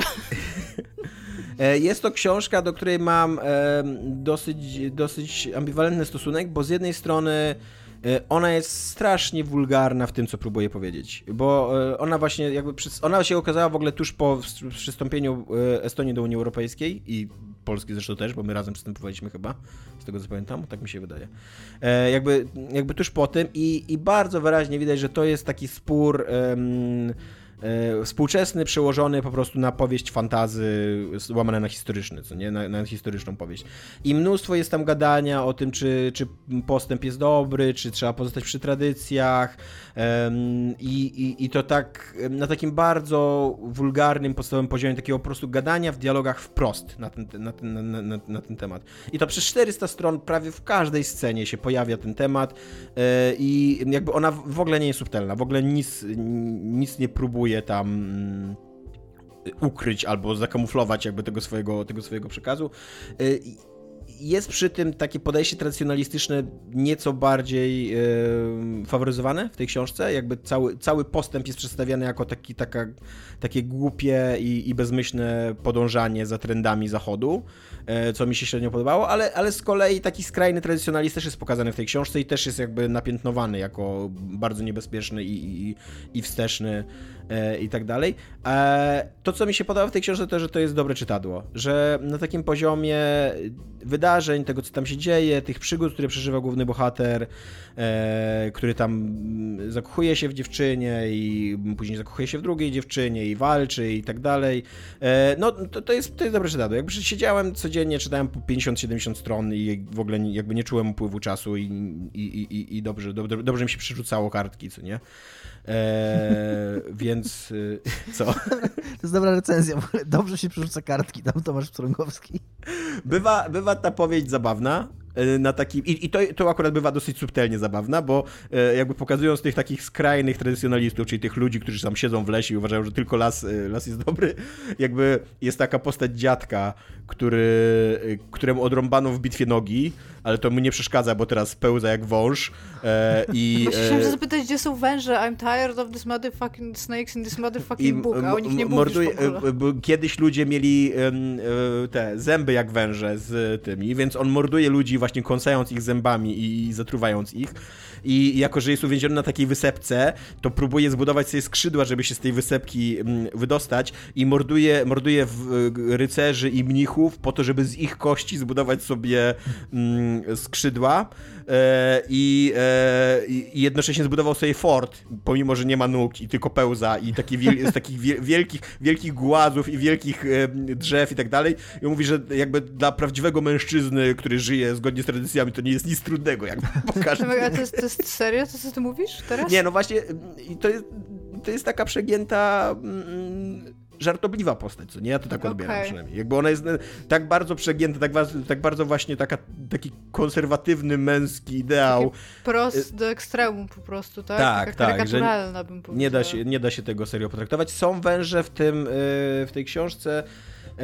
pod takim względem, że węże i ludzie żyjący razem w lesie są jakby sprzymierzeńcami i są jedynymi inteligentnymi, poza niedźwiedziami jeszcze, są jedną z inteligentnych ras i jakby posiadają tą umiejętność mowy węży, która kontroluje zwierzęta, i ludzie jakby ci tradycyjni, żyjący właśnie w lesie, tacy konserwatywni, znają mowę węży, dzięki czemu żyje im się dobrze w lesie, co nie? I no tam zresztą jednym z głównych bohaterów też jest wężyca, samica węża. No i taką rolę odgrywają węże w tej powieści. Powtórzę może tytuł, bo powinniśmy powtarzać tytuł na początku i na końcu. Więc pierwsza książka to jest O tym się nie mówi, Emily Pine, a druga książka to jest Człowiek, który znał mowę węży, Andrusa Kiriwach, tak? Tak mówiłaś, Iga, że się czyta? Kiriwa. I tą drugą książkę tutaj dosyć ważną rolę odgrywał tłumaczka Anna Michalczuk-Podlecka. I ja nie wiem, czy ta książka była napisana takim językiem, tak mi się wydaje, że to jest raczej wina autora niż tłumaczki, ale jest to dosyć płaski język, taki kompetentny, ale nic więcej. To nie jest książka, która uwodzi językiem, tłumaczeniem i czymś takim. To jest po prostu takie czytadło dla mnie. Nie? Więc jo, dobrze, to jest przewraca książki. Strony. Książki w ogóle, no. Tak. Więc tak, jakby tą pierwszą książkę polecam bardzo, Emily Pine polecam bardzo, Człowiek, który znał mowę węży, nie wiem, czy polecam. Jakby nie żałuję, że ją przeczytałem, ale chyba raczej bym nie polecał zakupu. Jeżeli byście trafili na nią w bibliotece na przykład, to pewnie możecie spróbować, jeżeli jesteście ciekawi literatury estońskiej. Ona w ogóle odniosła jakiś gigantyczny sukces w Estonii jako literatura, więc wydaje mi się, że to może być przykład takiej książki, która jest ważna dla jakiejś społeczności, a ja nie znając dobrze tej społeczności i nie rozumiejąc jakby być może wagi tego sporu tradycji kontra nowoczesność, jakby nie do końca pojmuję wagę tej książki, nie do końca jakby jestem w stanie się wczuć w ten konflikt i zrozumieć jak istotna jest ta książka dla Estończyków, nie? Więc to jest grane u mnie. Też się chyba rozgadałem strasznie, tak jak Iga. Więc idziemy do następnego pytania szybko. I Dominik będzie odpowiadał, bo Dominik dawno nic nie mówił. Ja chciałam tylko powiedzieć, tylko nie mogę akurat tej danej szybko znaleźć, bo ja zrobiłam kiedyś bardzo duży research na temat Estonii, bo ja tam miałam zaplanowany taki pobyt dosyć długi. Bardzo duży research, to znaczy siedziałaś cały dzień w Google, tak? Nie, miałam taki montaż dziennikarski, gdzie jeżdżę i rozmawiam z ludźmi i nie daję im pewnych informacji, żeby wyciągnąć od nich inne informacje, a potem używam tych informacji, żeby zagiąć kogoś w przypadku, niby przypadkowo spotkanego w barze, ale to wszystko było zaplanowane. I jak powiedziałeś, że ona odniosła gigantyczny sukces w Estonii, to mi się skojarzyło, że tam mieszka w ogóle niewielu ludzi. I tak się zastanawiam, co to znaczy, że wiesz, że książka tam odnosi gigantyczny sukces, to jest zupełnie inaczej niż w Polsce albo w Stanach Zjednoczonych. Do mnie mam tylko tyle chciałam. Dobrze, kolejne pytanie. Ja Dominik, czy Game Pass to dobra przyszłość dla wydawców? Odpowiadaj, Dominik. Nie wiem, już. Ciężko mi jest się wypowiadać za wydawców, natomiast w tym pytaniu pojawia się bardzo taki ciekawy wątek tego, że jakkolwiek by nie mówić jest to olbrzymi sukces Game Pass przy 15 milionach abonentów, tak patrząc na to, jak takie usługi normalnie, czy tam te usługi subskrypcyjne, powiedzmy, konsolowe, jakie mają liczby, i przy około tam $10 za miesiąc. On tutaj pisze, że nie sprawdzałem tej liczby, ale on tu pisze, że to jest maksymalnie przy tej liczbie użytkowników $1.8 miliarda rocznie. To jest bardzo dużo pieniędzy, ale faktycznie jednocześnie można to porównać, że samo Call of Duty czy może więcej pieniędzy przynieść niż cały Game Pass. Więc być może to się wydaje bardzo, bardzo dużo pieniędzy, ale z drugiej strony tam to jednak ma być usługa, w której jest multum gier, do której cały czas dochodzą nowe gry, ludzie tego oczekują, do której cały czas dochodzą nowe gry, takie może nie super premiery, chociaż Microsoftowe premiery mają tam wchodzić i taki jest plan, a poza tym jakieś takie duże tytuły, powiedzmy, wcale nie tak długo po premierze, więc no to się pojawia to pytanie i uważam, że pytanie jakby jest rozsądne. I jest jedna kluczowa rzecz, która moim zdaniem zdecyduje o tym, czy Game Pass się na dłuższą metę będzie opłacał.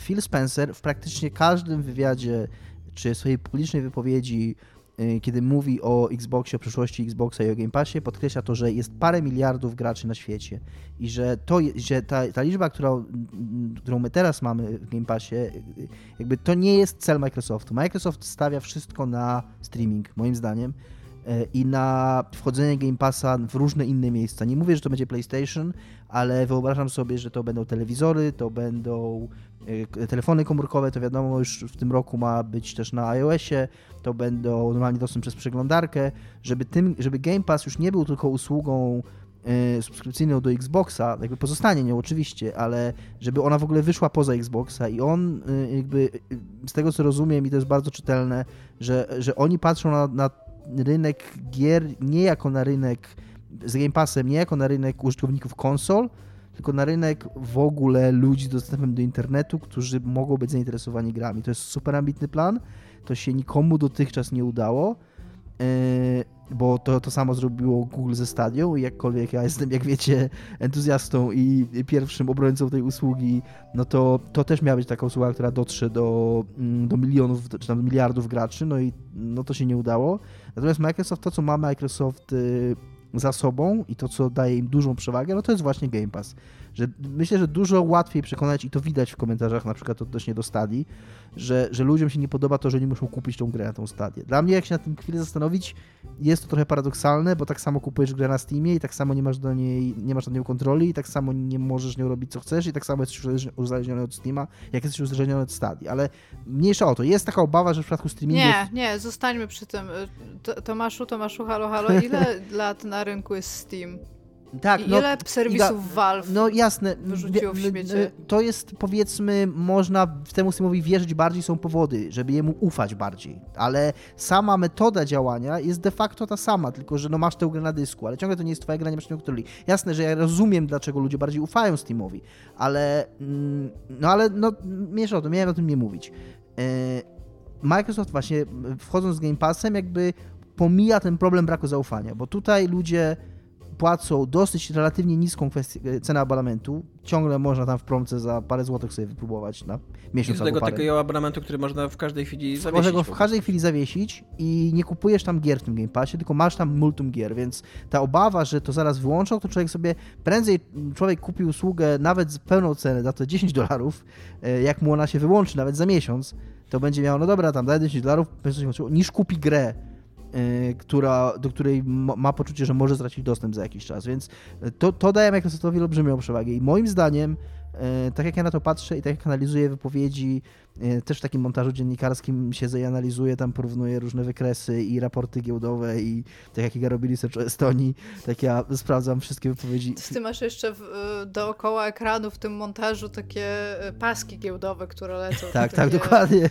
Tam 3 literki i jakieś liczba. Ja uważam, że jakkolwiek Game Pass jest olbrzymim sukcesem dla Microsoftu, to jeżeli ta usługa ma być tym, czym jest dalej, a nawet być tym bardziej, bo chyba takie są plany, żeby to ona była czymś takim coraz bardziej, no to kluczowe będzie to, co się zaczyna w tym roku na wiosnę, czyli streaming Game Passowy, bo już na wiosnę ma być dostępny, czyli lada miesiąc w ogóle, konstrukcję wymyśliłem, ma być wprowadzony Game Pass w przeglądarce, czyli tak jak Stadia, że po prostu logujesz się do konta Microsoftu, tak rozumiem, i po prostu wybierasz grę i wciskasz, ona się odpala i grasz w nią, mając opłaconego Game Passa. Więc jeżeli to będzie działać, no to może być game changer i jeżeli to zacznie się właśnie pojawiać się na telewizorach, że kupujesz nowy telewizor, tam masz Game Pass po prostu, płacisz tam $1 na próbę i nagle możesz grać w 400 gier, czy ileś tam gier, i w tym są zupełnie nowe gry, i w tym są gry, o których słyszałaś,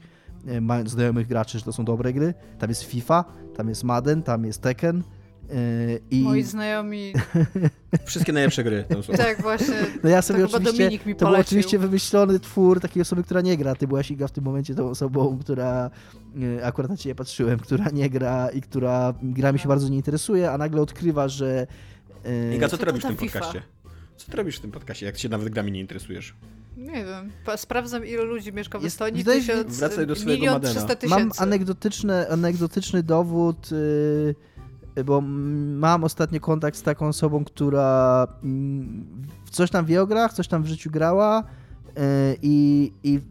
Ale nie za bardzo się gra mnie nie interesuje, na przykład jak ja jej pokazuję jakieś tam gry i, zerwać ten kontakt. I coś można w tych grach robić, to nagle jest zafascynowana, że wiesz, jakby... Mi się wydaje, że mnóstwo jest takich ludzi, jakby odchodząc do mojego anegdotycznego dowodu, jest mnóstwo jest ludzi, którzy coś tam wiedzą o grach, ale w ogóle kupno konsoli to już jest coś, co dla nich jest... Konsola to jest coś, co oni mogą pójść do kogoś na niej pograć, albo jak ktoś do nich przyniesie, to na niej pograją, ale to w ogóle nie wchodzi im w perspektywę rzeczy, które mogą mieć na własność, bo po co mi konsola, ja nie gram w gry. Ale nagle jak im pokazujesz gry, no to myślą sobie, o, ale to jest fajne i ale bym tam pograła w takie gry, nie? Ale teraz nagle kupno konsoli to wciąż jakby nie jest coś, ale gdyby to było powiedzmy zapłać 20 zł, czy tam 30 zł, czy nawet 5 zł na próbę i na swoim telewizorze możesz teraz zacząć grać, no to wydaje mi się, że to może do takich ludzi właśnie teraz być. Ale czekaj, właściwie to czym ty będziesz grał na tym telewizorze, bo jeszcze pady będziesz... No, to jest, wydaje mi się, że jakby nie chcę się wypowiadać, no bo teraz robić analiz rynkowych, no ale przypuszczam, że jeżeli Game Pass zacznie wchodzić na telewizory, no to zaczną być po prostu dołączone pady do telewizorów, tak? Tak jak masz pilota na telewizorze i to jest standard, że masz pilota w pudełku z telewizorem, no to być może Microsoft dogada się z producentami telewizorów i na pewno to nie będzie taki standard na początku do wszystkich telewizorów, ale załóżmy, będzie jakaś seria Samsung for Xbox na przykład, czy whatevers, pójdzie jakiś barter reklamowy w tym, czy cokolwiek i nagle... No w sumie pół roku Game Passa i pad. Pół roku Game Passa i pad w cenie do telewizora dołączone, nie? I podnoszę telewizor, dokładnie, tak jak ty, Iga, mówisz, jeszcze jakiś tam kod na nawet nie pół roku, może miesiąc na przykład Game Passa, nie? No i to jest, kurna, moim zdaniem to może być game changer. No to jest TV seller, bym powiedziała nawet. I to będzie i TV seller, to będzie Game Pass seller i to się wszystko będzie sprowadzać do tego, czy ta usługa, czy ten xCloud faktycznie to uciągnie. I to się zaczniemy przekonywać niedługo, lada miesiąc.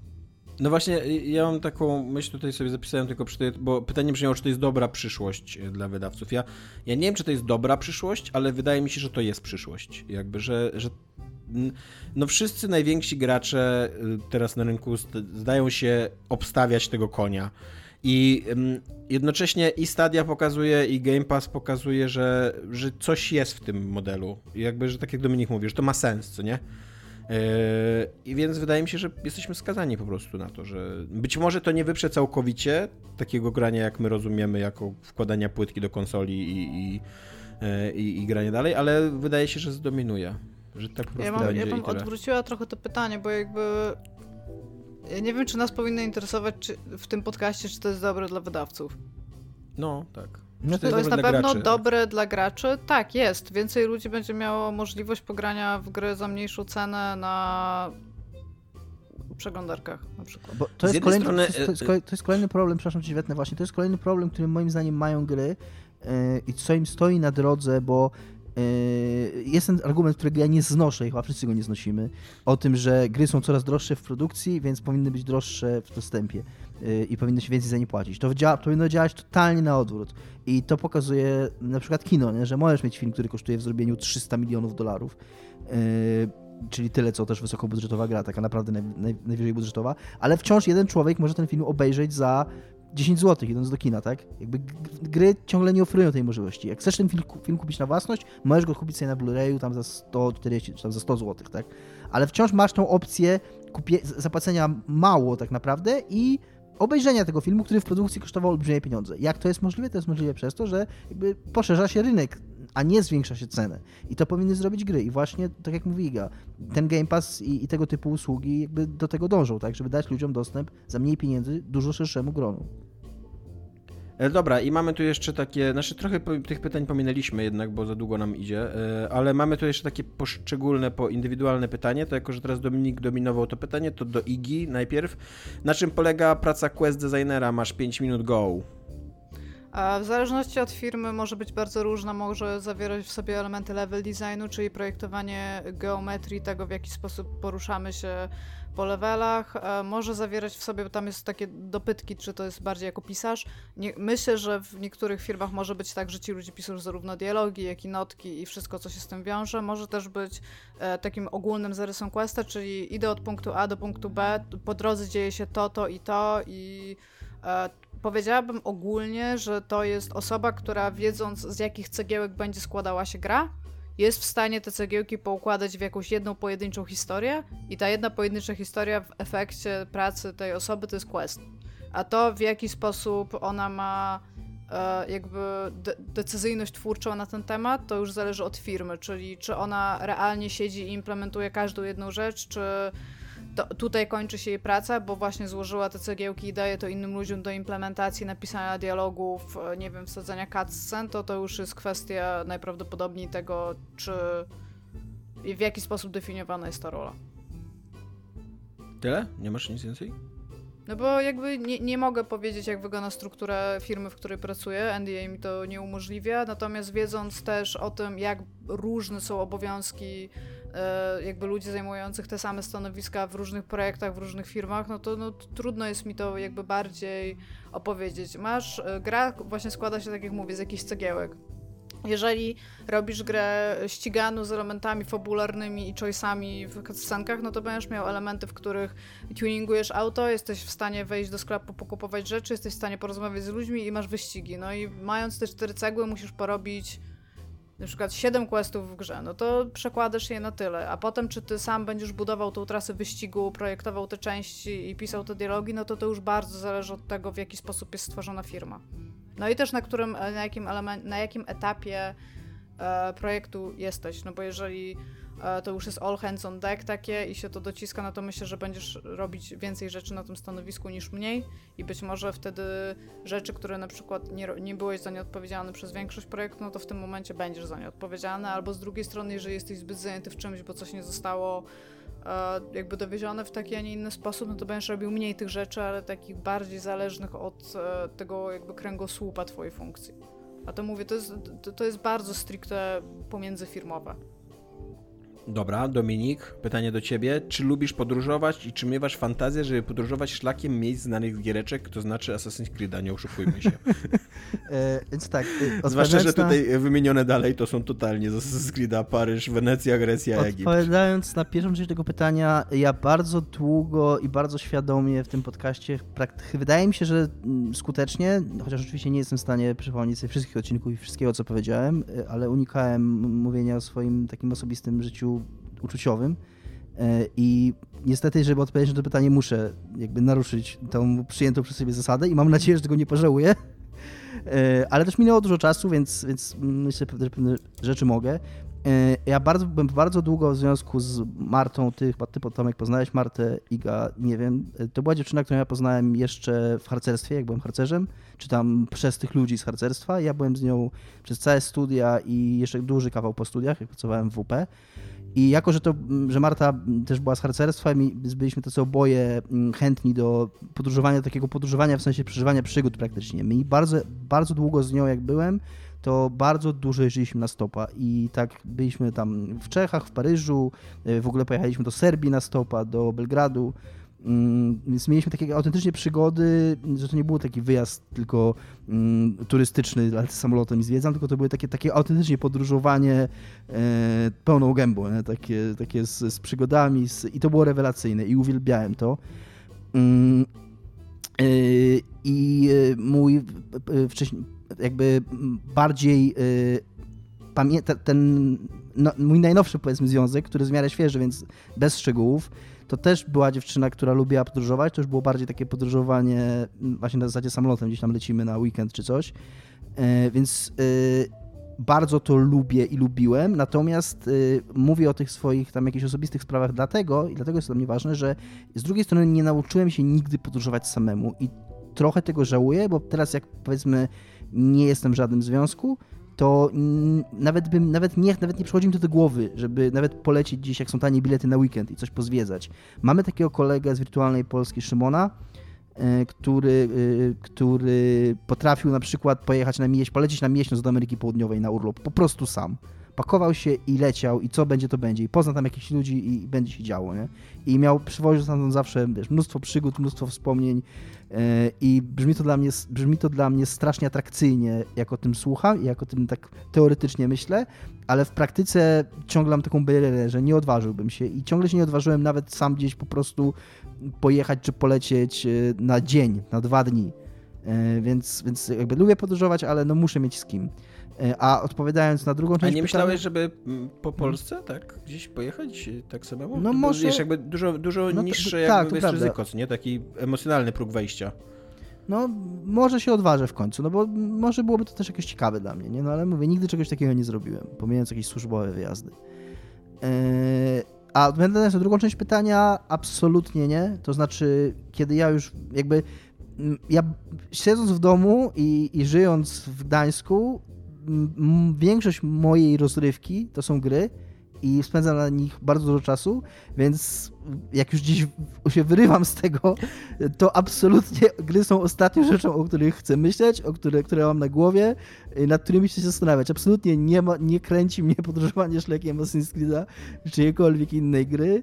Jeżeli mam się wybrać na jakiś urlop, czy na jakiś wyjazd, czy na jakąś podróż, to jakby zupełnie nie, jakby kompletnie w drugą stronę idą moje myśli, żeby teraz właśnie gry zostawiam w domu i wrócę do nich i kolejny rok będę w nie grał, więc jakby teraz mogą na chwilę odpocząć, jakby dajmy im odsapnąć.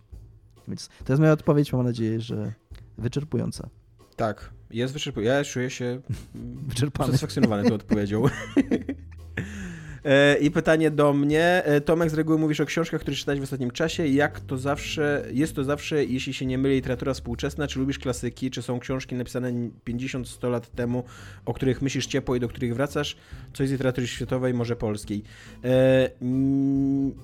Zdecydowanie czytam mało klasyki i mało starych rzeczy. Wydaje mi się, że to wynika trochę z tego, że wszyscy lubimy być na bieżąco i uczestniczyć w takich dyskusjach aktualnych i wiedzieć jakby, co się dzieje teraz, przynajmniej ja lubię, więc raczej czytam książki takie wychodzące na bieżąco, ale nie jest tak, że w ogóle nie czytam klasyki. Tutaj sobie wypisałem rzeczy, które w ostatnim mniej więcej roku przeczytałem, to Miłość czasu... Słucham? Biblia, mity greckie. Nie, no Miłość w czasach zarazy to jest z 85 roku, więc 35 lat ma książka. Tak, Rozmowa w katedrze, o której nawet opowiadałem w podcaście, to jest z 69 roku, więc 60 lat ma książka. Jądro ciemności słuchałem ostatnio, to jest tam w ogóle już klasyk. Kantyszka dla Lejbowica to jest też z 59 roku i też słuchałem ostatnio Popiół i Diament znowu, to jest z 1947 roku książka, więc to nie jest tak, że ja zupełnie nie słucham albo nie czytam klasyki, ale tak, jest trochę tak, że jak mi się w końcu udało uwolnić od takiego obowiązku czytania, jaki się ma na studiach polonistycznych, że czytam rzeczy, bo powinienem. Teraz czytam rzeczy, bo chcę, bo lubię, bo sprawia mi to przyjemność i jestem bardzo dumny z tego, że doszedłem w końcu w swoim życiu do takiego momentu i jakby sprawia mi chyba większą frajdę czytanie rzeczy, które wychodzą teraz i o których jakby się dyskutuje teraz i można być jakby uczestnikiem dyskusji, ale nie jest tak, że zupełnie nie czytam klasyki. Na przykład bardzo... Mam plan wrócić do Hemingwaya, bardzo, bardzo bym chciał to zrobić i przeczytać przynajmniej kilka jego powieści i sobie przypomnieć opowiadania i no, więc tak. Tylko, że też z kolei, jeżeli na przykład słuchałem Jądra ciemności w grudniu zeszłego roku, jakoś nie wydawało mi się, żeby to było dla naszych słuchaczy interesujące, co ja malutki Tomek Strągowski 120 lat po wydaniu Jądra ciemności myślę o tej książce, bo jakbym powiedział, że nie wiem, że nie jest fajna, to co to w ogóle znaczy dla kogokolwiek, a już najbardziej dla tej książki, która jest uznanym arcydziełem literatury, że teraz Tomek Strągowski w podcaście powie, że mi się jednak średnio podobała. Nie? No. Taki flashback mam przez ciebie teraz, Tomek, jak dużo musiałam czytać na studiach właśnie, szczególnie tych, no, na Wydziale Filologicznym, ale kulturoznawstwo i tam też no takie klasyki po prostu antropologii, kultury albo właśnie jakieś mity i tak sobie wtedy myślałam, ale będę sobie czytać po tym, jak już nie będę musiała tego czytać i będę mieć książki, które chcę czytać i będę je czytać i będzie dużo czytane i nie wiem czy jeszcze jestem w tym momencie. Dużo czytam, ale często czytam jakieś książki, bo mi się wydaje, że właśnie powinnam je przeczytać, bo kiedyś gdzieś je ominęłam, a... No ja już raczej się wyrywałem z tego myślenia, bo ja jeszcze mi się dołożyło nie dość, że studia mnie tak zmuszało do czytania czegoś, bo muszę, wypada i tak dalej, to jeszcze później pracowałem jako redaktor serwisu o książkach, więc tam też musiałem. I tam jeszcze, o ile na studiach czytałem przynajmniej wybitną literaturę, nawet jeżeli ona nie była ciekawa dla mnie, to była przynajmniej wybitna, to już pracując w WP dosyć rzadko czytałem wybitne i ciekawe rzeczy, a często czytałem jakieś śmieci, bo po prostu trzeba było o nich napisać. I tak, i dlatego jestem taki zadowolony z miejsca, w którym jestem teraz, jeżeli chodzi o czytelnictwo. Dominik, co jest grane u ciebie? Jesteś najmłodniejszym dzieciakiem na dzielni lub Hero Go. Tak, jako że podcast Niezatapialni zawsze z młodzieżą, I ostatnim hitem internetu i prasy growej i serwisów growych, które lubią pisać o takich wybuchach sukcesów, jest Loop Hero, gra, która w tydzień sprzedała 500 000 egzemplarzy na Steamie, więc tak dyszy Valheimowi na szyi trochę. Valheim wprawdzie zrobił 2 razy więcej tam, bo 1 000 000 w pierwszy tydzień, no ale wciąż to jest kupa sprzedanych egzemplarzy jak na grę zrobioną przez tam paru ludzi z Rosji, z tego co pamiętam. I to jest taki trochę miks czegoś, co się nazywa Autobattler. Ja nie znam tych gier, ale tych gier, w których jakby ty ekwipujesz różne rzeczy ludzikom, jakby podejmujesz pewne decyzje, ale kiedy dochodzi do samej walki, to oni walczą sami. Trochę takie odwrócone Tower Defense. Opowiem zaraz, o co w tym chodzi. I trochę RPG. W takiej pikselowej, bardzo retro grafice. I od razu dla wszystkich. Takie z Commodore 64. Od razu dla wszystkich, którzy będą grali w tą grę, przyjmą się zachęcenie lub będą chcieli sprawdzić ją, to pierwsze co polecam zrobić, to wyłączyć filtr CRT w opcjach. Nie wiem, czemu on jest ustawiony domyślnie, bo ta gra wygląda ogólnie trochę jak kupa. Dzięki temu filtrowi wygląda jeszcze bardziej jak kupa, bo masz taki narzucony, takie zniekształcenie i taki przeplot, jakby to było na starym monitorze oglądane. Nie wiem, czemu to służy. Może ktoś ma taką nostalgię, że lubi taki efekt. Ja go nie lubię. Efekty są super. Ja go nie lubię, ja go wyłączyłem i gra od razu wygląda 2 razy lepiej bez niego. A wciąż wygląda kiepsko, no ale przynajmniej wygląda jak normalna gra, a nie jakaś dziwna kupa. I ja w to pograłem jakieś 4-5 godzin. Na Steamie pożyczyłem tę grę od Tomka Pilarskiego, którego pozdrawiam. I nie jestem zachwycony tą grą. Znaczy, rozumiem, dlaczego ona odniosła taki sukces, bo... I właśnie to nie jest taki cookie clicker? To jest myśl, do której zmierzam. To jest trochę idle game. To jest dobrze zrobione idle game, które daje ci trochę więcej do roboty w trakcie, jak to się dzieje, bo tam podejmujesz pewne decyzje, które mogą trochę zmodyfikować tego rana, ale to jest ciągle idle game, bo... Większość tej gry to jest twój ludzik, po prostu idzie po tym tytułowym loopie, czyli takiej pętli, i tam się pojawiają różne potwory, które on pokonuje, i za pokonywanie tych potworów on dostaje, no na początku nie dostaje doświadczenia, ale głównie chodzi o to, że robiąc te loopy zdobywasz różne zasoby, a później te zasoby, jak z tego loopa wyjdziesz, to używasz tych zasobów do rozbudowania swojej wioski, i im bardziej twoja wioska jest rozbudowana, tym później twój ludzik jest silniejszy, więc tych zasobów zbiera więcej, więc ty budujesz więcej i... Twoja decyzja tak naprawdę podczas tego loopa, taka growa decyzja, ten mechanizm nagrody kary, ten reward, risk reward, czyli ryzyka nagrody, jest taki, że jeżeli umrzesz w trakcie jakby w środku tej pętli, to dostaniesz tylko 10% tych zasobów, ci wrócą do wioski. Jeżeli uciekniesz w jej trakcie, to 30%, a dopiero jak zrobisz pełną pętlę i wracasz do obozu, to możesz wrócić zachowując 100%. Więc jakby jedyna decyzja taka z punktu widzenia twojego ludzika, którą podejmujesz, jest taka, czy robisz tą pętlę jeszcze raz, czy nie. A z drugiej strony ten mechanizm odwróconego tower defense polega na tym, że ty temu ludzikowi stawiasz, jakby odbudowujesz świat, bo tam historia jest taka, że świat został zniszczony i zapomniany.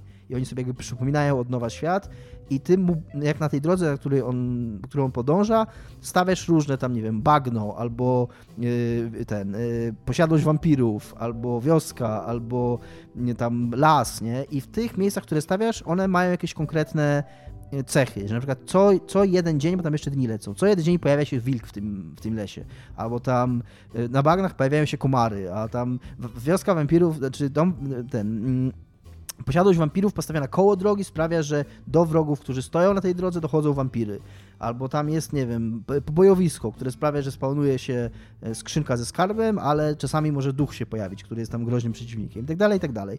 Więc ty ustawiasz te elementy i ty jakby decydujesz, jak trudne będzie dla tego twojego ludzika, który chodzi tą pętlą, jak trudne to będzie dla niego, żeby to przejść, nie? Plus dodajesz ekwipunek, plus te rzeczy, które wykładasz na planszę, one są kartami, więc pomiędzy lupami budujesz talię z tych kart i jeszcze deck building tam jest, więc tam jest dużo takich rzeczy, wiesz, masujący ci mózg takie skinner boxy, nie? Te takie, że tutaj mi jakieś cyferki dochodzą, tutaj jakieś karty mi się odblokowują, tutaj sobie coś układam. Ale tak koniec, jak ja tu pograłem te parę godzin, to mnie zajebiście wkręciło, bo to jest taka wkręcająca gra, dokładnie tak jak Tomek powiedział, to jest jak cookie clicker, nie?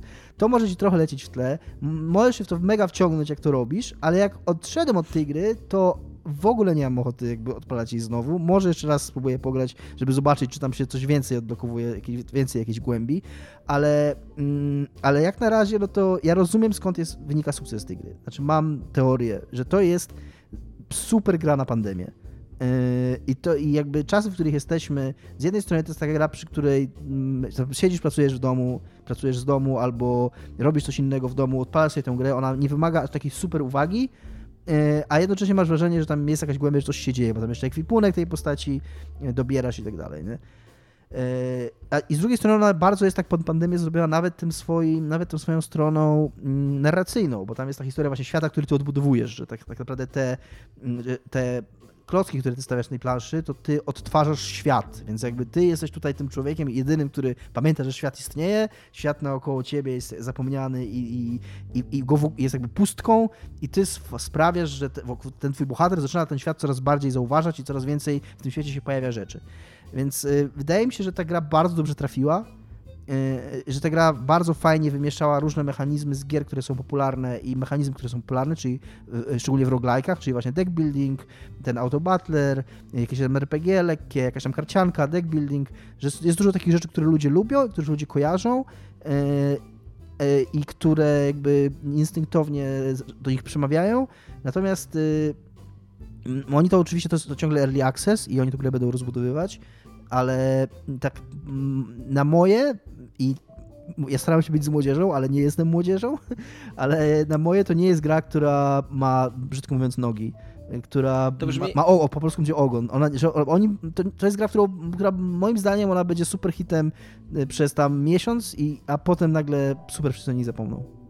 To brzmi trochę jak taka gra na komórki, jakby gry na komórki tak się projektuje, żeby one pobudzały w tobie te ośrodki takiego uzależnienia, takiego sprawdzania i tak dalej. I to brzmi jak coś takiego, tylko na PC-ty, co nie? Ona byłaby trochę trochę jest zbyt skomplikowana, jeżeli chodzi o interfejs, żeby sprawdziła się na komórkach, ale gdyby to ktoś tam UI przerobił, to jak najbardziej, nie? Ale jakby tak z tego, co mówisz, to tak mi wynika właśnie, że ona jest skupiona na takim pobudzaniu takich ośrodków w mózgu, które ci tam, jeszcze chwilkę, jeszcze tutaj, jeszcze tamto i tak dalej. Tam nie ma za dużo głębi, bo owszem, te poszczególne rzeczy, które układasz, one jakoś tam pomiędzy sobą wchodzą w interakcję, ale one są takie, że jak je odkryjesz, to na przykład, masz bagna, nie? Na bagnach się spawnują te komary, nie? I komary, jak jest jeden komar, to jest tam średnio groźny, ale jak jest tam są 3 albo 4, to nagle są super groźne, nie? I masz kartę latarnia i latarnia sprawia, że ogranicza liczbę wrogów, które mogą się na jednym tile'u wyspawnować. No to stawiasz latarnię koło bagien. Nie? To ma nawet tam jakiś tam taki sens fabularny, kontekstowy, tak, że latarnie cię prowadzą przez bagna. Nie? No i jak już się nauczysz, żeby te latarnie koło bagien stawiać, no to ty stawiasz te latarnie koło bagien. Nie jest tak, że one się jakoś super przydają gdziekolwiek indziej, nie?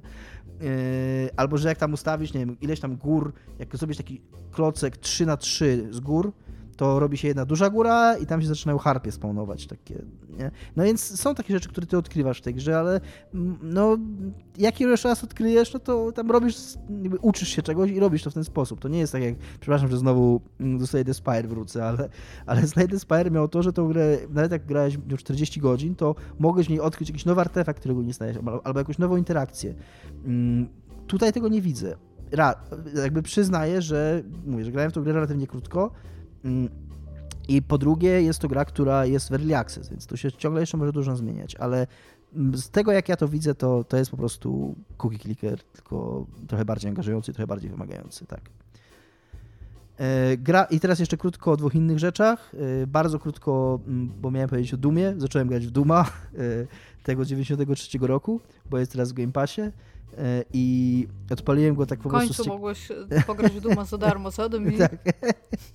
Odpaliłem go tak, żeby zobaczyć, jak działa na konsoli i czy się da grać na padzie. I powiesz tak, na padzie gra się super, bo masz na lewym analogu masz rozglądanie się, a na prawym masz strajfowanie, albo na odwrót. Na jednym masz lewo-prawo, także się obracasz, a na drugim... Znaczy rozglądanie, obracanie się, bo tam tylko w jednej osi się obracasz, a na drugim masz strajfowanie, co jest super naturalne, do czego się super przyzwyczajasz od razu i bardzo dobrze się tak gra.